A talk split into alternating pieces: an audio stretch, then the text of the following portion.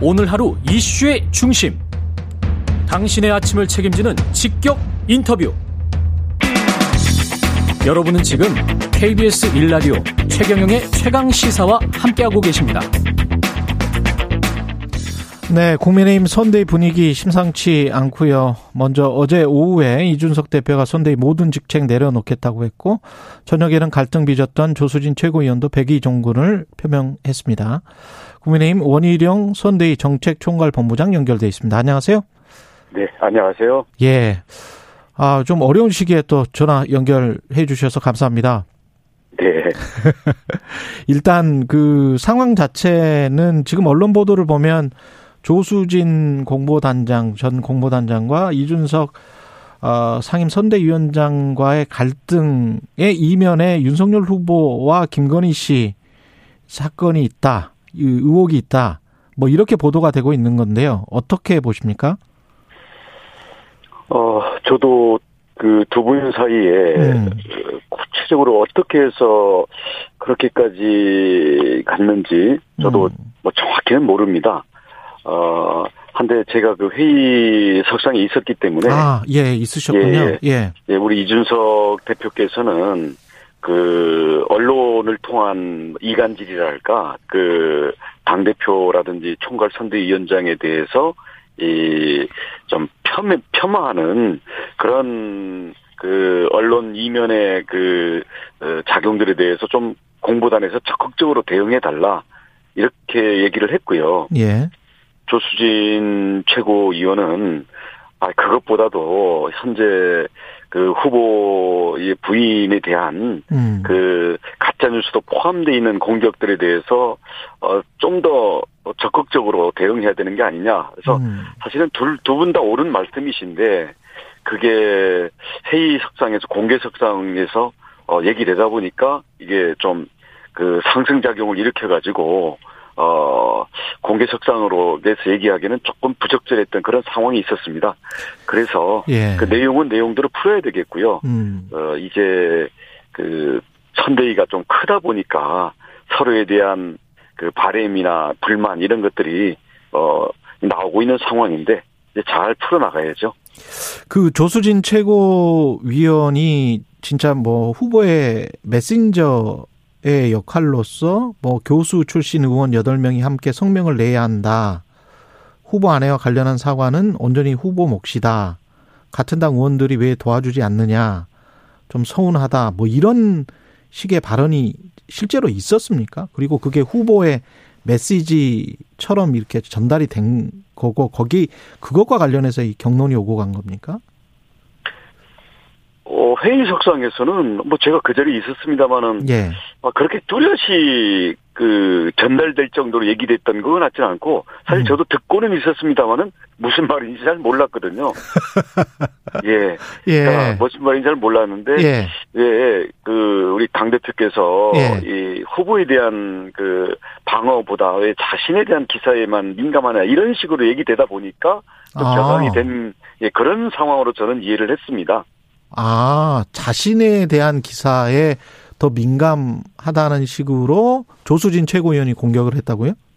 예, 예, 저희는 그렇게, 저는 그렇게 들었고요. 예. 그래서 그런 점들은 공개 석상에서 회의로, 회의에서 할 얘기는 아니잖아요. 음. 그래서 그런 점에 대해서는 이거, 아이고, 잘, 이거, 저, 어, 수습을 해야 되겠구나. 예. 그런 느낌을 가지고 들었는데, 구체적인 내용은 뭐 그렇게까지 명확한 얘기는 아니었던 것 같고 생각이 잘 안 납니다. 생각이 잘안 나세요?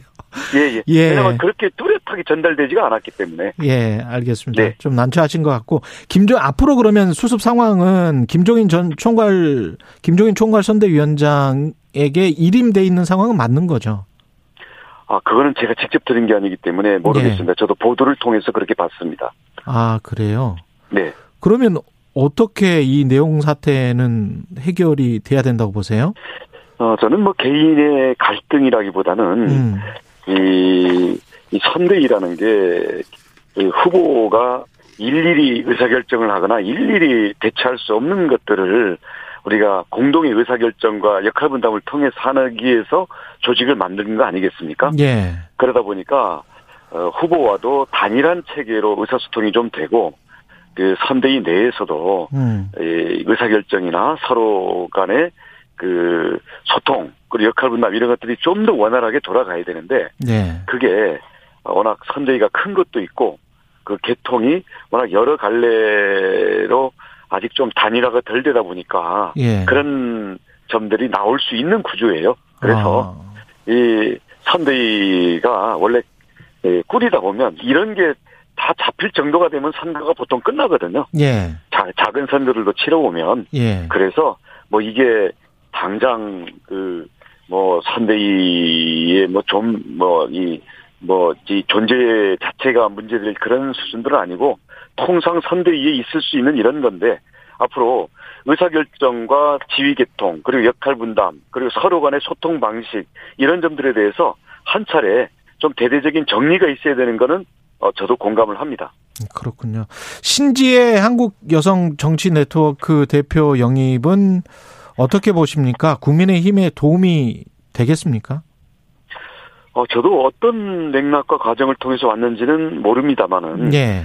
어, 뭐 신지의 그 우리 위원장이 어, 국민의힘의 모든 그 젠더 이슈를 대표하는 것도 아니고요. 음. 어, 그렇기 때문에 당내에서 어, 서로의 이견에 대해서는 논쟁을 통해서 의견의 다양성들을 보장을 하고 네. 공통점 우리 선대위가 공식적인 의사 결정을 하는 부분들에 대해서는 서로의 합의점과 당의 아, 기본 방침을 따라서 정할 거기 때문에 아, 저는 뭐 지금 어 비판하는 것처럼 그렇게 부정적으로는 보지 않고 충분히 긍정적인 그런 요인으로 발전시킬 수 있다고 봅니다. 예.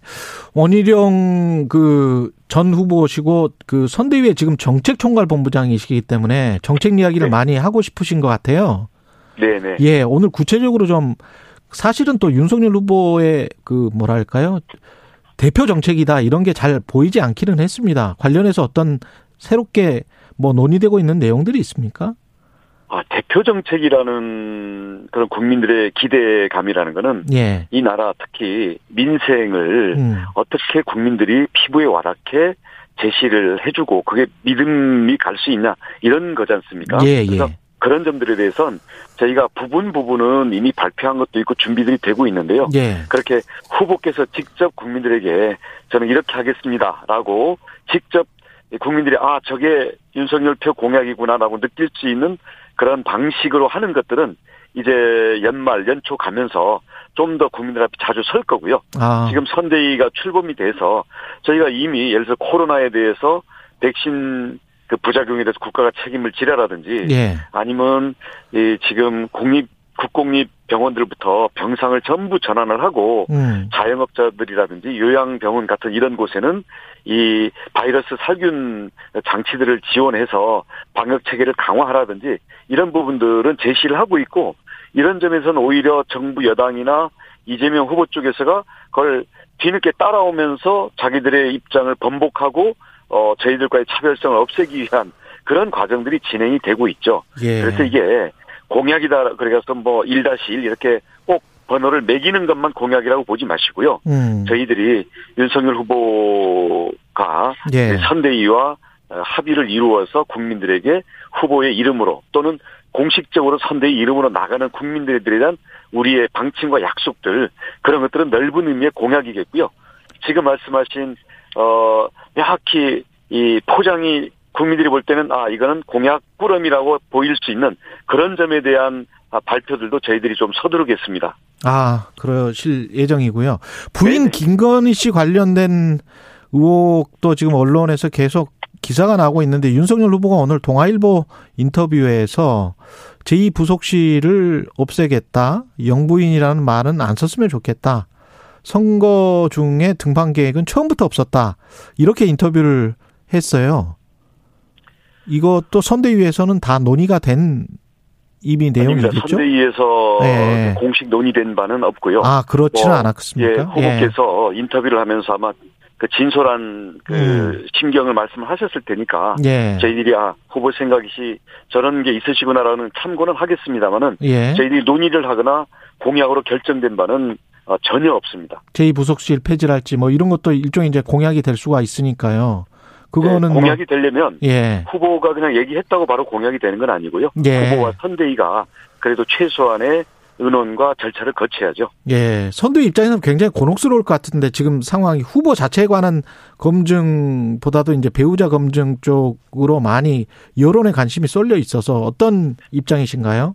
어, 저는, 어, 대통령이 되고자 하는 어떻게 보면 최고의 공인 아니겠습니까? 예. 국민 앞에는 당연히 진실로 서야 된다고 생각을 합니다. 음. 그 억울함이 있더라도 그 진실을 어, 국민들이 예, 명확히 인식할 수 있게 겸허하고 진솔한 자세로 접근해야 된다고 봅니다. 만약 그 과정에서 잘못이 있는 거는 진솔하게 진정성을 가지고 낮은 자세로 국민들에게 용서를 구해야 되고 책임을 져야 되고요. 음. 뭐, 이, 뭐, 그 중에서도 지금 가짜 뉴스 내지는 일부러 공격을 위한 공격들도 있지 않습니까? 그렇죠. 그러니까 예. 그런 점들은, 예. 어, 뭐, 후보나 우리 배우자 본인께서 얘기하는 게그 진솔한 사과랑 자꾸 혼선을 일으킨다면, 음. 그건 다른 사람들이 해, 하는 것으로 역할 분담이 좀 돼야 되는 게 아닌가 싶습니다. 알겠습니다. 여기까지 듣겠습니다. 국민의힘 선대위의 원희룡 정책총괄 본부장이었습니다. 고맙습니다. 고맙습니다.